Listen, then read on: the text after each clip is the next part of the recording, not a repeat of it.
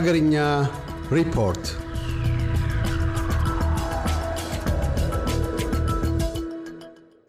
በሀገር ውስጥም በውጭ ሀገርም ላላችሁ ለመላው የኢትዮጵያ ኦርቶዶክስ ክርስትና አማኞች እንኳን ለብርሃነ ጥምቀቱ በሰላም አደረሳችሁ። ብርሃነ ጥምቀቱ የሚከበረው ረቡዕ ጥር አስራ አንድ ቀን ሆኖ ይታወቃል። የአፍሪካ ሀገራት ቀጣይ የአፍሪካ ህብረት ጉባኤ ከአስራ አምስት ቀናት በኋላ እዚህ አዲስ አበባ እንዲካሄድ በመወሰኑ ጠቅላይ ሚኒስትር አብይ ባስተላለፉት መልእክት አስታወቁ። ጠቅላይ ሚኒስትሩ በዚህ መልእክታቸው በቀሪዎቹ አስራ አምስት ቀናት ባለን አቅም ሁሉ ዝግጅታችንን አጠናክረን መስራት የህብረቱ ጉባኤ በአዲስ አበባ በተሳካ ሁኔታ እንዲከናወን በተለይ የአዲስ አበባ ከተማ አስተዳደር ጠንክሮ እንደሚሰራ የአዲስ አበባ ከተማ አስተዳደር ገልጸዋል። ይህ ጉባኤ በዚህ ዓመት አዲስ አበባ እንዳይካሄድ የህብረቱ ጉባኤ በአዲስ አበባ መካሄድ የለበትም በማለት በኢትዮጵያ ላይ ጫናው እንዳይቋረጥ በሚፈልጉ ወገኖች ከፍተኛ ዘመቻ ያደረጉ እንደነበርም ተገልጿል። እነዚህ ወገኖች ያደረጉት ጫና የጸጥታ ስጋትን እንደ ምክንያት በማቅረብ መሆኑን ጠቅላይ ሚኒስትር አብይ ትናንት እሑድ ጥር ስምንት ቀን በሰጡት መግለጫ አስታውቀዋል። የአፍሪካ ህብረት አባል ሀገራት መሪዎች ግን የጸጥታ ሁኔታ አሳሳቢ አለመሆኑን ከግምት በማስገባት ስብሰባው እዚሁ አዲስ አበባ ውስጥ እንዲካሄድ ወስነዋል። ይህንንም ዶክተር አብይ በአድራጎት ገልጸዋል። ይህን ጉባኤ አስመልክቶ ጠቅላይ ሚኒስትሩ በሰጡት መግለጫ ጉባኤ በአዲስ አበባ እንዲካሄድ በመወሰኑ ለኢትዮጵያ በጎ አሳቢዎች ታላቅ የምስራች ሲሆን ኢትዮጵያ እንድትበታተን ለሚፈልጉ ወገኖች ውሳኔው አንጀት በጣሽ ነው ብለውታል። ለዚህ ጉባኤ የአዲስ አበባ ወጣቶች፣ አካባቢ ሰራተኞች ከተማዋን በማጽዳትና እንግዶቻችንን እንደተለመደው በኢትዮጵያ እንግዳ ተቀባይነታችን እንድናስተናግዳቸው ጠቅላይ ሚኒስትሩ ጥሪ አቅርበዋል። ጠቅላይ ሚኒስትሩ የአፍሪካ ህብረት አባል ሀገራት መሪዎች ይህን ውሳኔ በማስተላለፋቸው ደስታቸውን ገልጸው ኢትዮጵያን ለምንጊዜውም የቀን ተቀን ትብብር እንደምታደርግ ገልጸው የአባል ሀገራት መሪዎች ጫናዎችን ተቋቁሞ በስብሰባው እንደተለመደው በአዲስ አበባ እንዲካሄድ መወሰናቸው በኢትዮጵያ ጠል ለሆኑ ወገኖች ትልቅ ሽንፈት መሆኑን አስረድተዋል።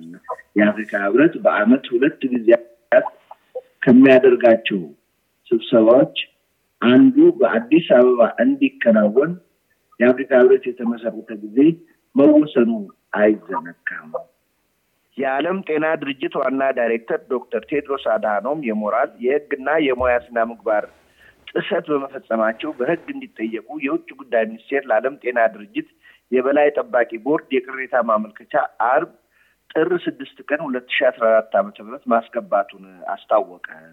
አያይዞም መንግስት የድርጅቱ የገለልተኝነት መርህ በዶክተር ቴዎድሮስ አድሃኖም የተነሳ ጥያቄ ውስጥ መግባቱንም አመልክተዋል።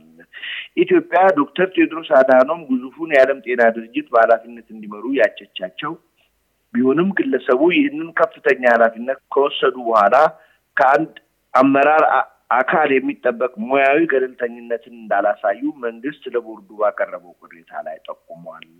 ዶክተር ቴድሮስ በአሸባሪነት የተፈረጀው የህወሀት ቡድን አባል ከመሆናቸው ሌላ ለቡድኑ ድጋፍ ማድረጋቸውን የገለጸው የቅሬታ ማመልከቻ የህወሀት ቡድን ወታደራዊ ድሎችን ሲያስመዘግብ ደስታቸውን በይፋ እንደሚገልጹና ሰብአዊ ቀውሶች ሲፈጠሩ ግልጽ የሆነ አድሎ እንደሚፈጽሙ አቤቱታው ዝርዝር በማቅረብ አትተዋል። አቤቱታው ሲያጠቃልልም እነዚህ ተደጋጋሚ የሙያ ስነ ምግባር ጥሰቶች ዶክተር ቴድሮስን የሚመረምር ኮሚሽን እንዲቋቋምና እርምጃ እንዲወሰድ መንግስት ለቦርዱ ባቀረበው የክስ ማመልከቻ ላይ መጠየቁን ጠቅሷል። በአዲስ አበባ ከተማ ደረጃ ተደራጅቶ ከሁለት ሺ አስራ ሁለት ዓመተ ምህረት ጀምሮ ሲንቀሳቀስ የቆየው ባልደራስ ለእውነተኛ ዴሞክራሲ ፓርቲ ባልደራስ በመጪው የካቲት ወር ሁለት ሺ አስራ አራት ዓመተ ምህረት ጠቅላላ ጉባኤውን አድርጎ ሀገር አቀፍ የፖለቲካ ፓርቲ ለመሆን እቅድ እንዳለው አስታወቀ። የባልደራስ ፕሬዚደንት አቶ እስክንድር ነጋ የፓርቲው ህገ ደንብ በየሁለት ዓመቱ ጠቅላላ ጉባኤ እንዲደረግ የሚያዝ መሆኑን ጠቅሰው ይህን ከጨረሱ በኋላ ስራችንን በሀገር አቀፍ ደረጃ እናደርጋለን በማለት ፕሬዚደንቱ አቶ እስክንድር ነጋ ጠቅሰዋል። ይህ ቃለ ምልልስ ለአቶ እስክንድር ከስር ከተፈቱ በኋላ የመጀመሪያ መሆኑ ነው። ፕሬዚደንቱ እንደገለጹት ባልደራስ በየካቲት ሀያ አስራ ሁለት ሲመሰረት ስድስተኛው ሀገራዊ ምርጫ ቀጠሮ ተይዞለት ስለነበር በሀገር አቀፍ ደረጃ ለማደራጀት ጊዜ ስለሚጠይቅ በአዲስ አበባ ብቻ እንዲወሰኑ ማድረጉን ጠቅሰዋል። በፕሬዚደንቱ አገላለጽ ባልደራስ በዚህ ውድድር ካለመወዳደር ይልቅ ተሳታፊ መሆኑን በመምረጣቸው ከሀገር አቀፍ ድርጅታዊ መዋቅር ከመመስረት ይልቅ በአዲስ አበባ ብንታቀብ ይሻላል ወደሚል ድምዳሜ እንደደረሱ አስታውቀዋል። ባልደራስ የእነ አቶ እስክንድር ነጋን ከእስር መፈታት በመልካም ጎኑ ቢመለከተውም የህዋቶቹ ከፍተኛ አመራሮች እና አቶ ስብሀት ነጋ መፈታታቸው የህግ የበላይነትን የጣሰ ውሳኔ ነው ብለዋል። በመደበኛ ዝናብ እጥረት የተከሰተው በሶማሌ ክልል በደረሰው ድርቅ እንስሳት እየገደለ መሆኑን ክልሉ አስታወቀ። በክልሉ ካሉት አስራ አንድ ዞኖች ውስጥ አስር ዞኖችን ማዳረሱ ተጠቅሷል። ባለፉት ሁለት ወራት ደግሞ የክልሉ አስተዳደር ድርቁ ከክልሉ አቅም በላይ እንደሆነ በግልጽ አስታውቋል።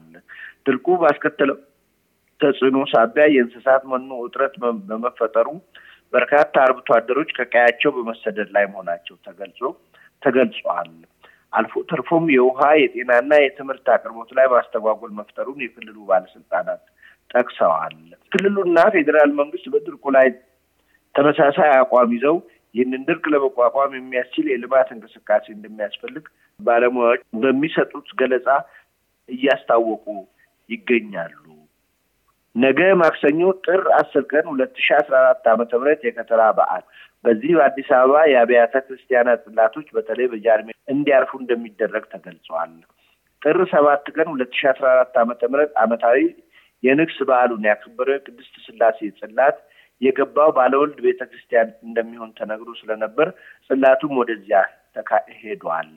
ይህ የሚሆነው የቅድስት ስላሴ ቤተ ክርስቲያንና ዋናው ህንፃና ግቢውም ጽዳት ይካሄድበታል ተብሎ ስለታመነ ነው። በዚህም የአርበኞች መታሰቢያ ሐውልቶችም ይነሳሉ ተብሎ ውሳኔ ተላልፈዋል።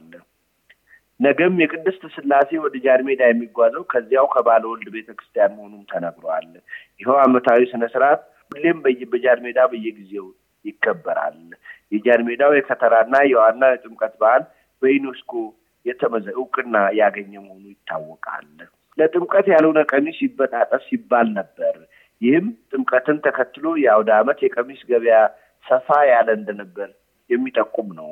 በዚህ በአሁኑ አውደ ዓመት የአልባሳት ገበያ ወይም ለጥምቀት የቀሚስ ግዢ የሚታየው ርብርብ እምብዛም አይደለም።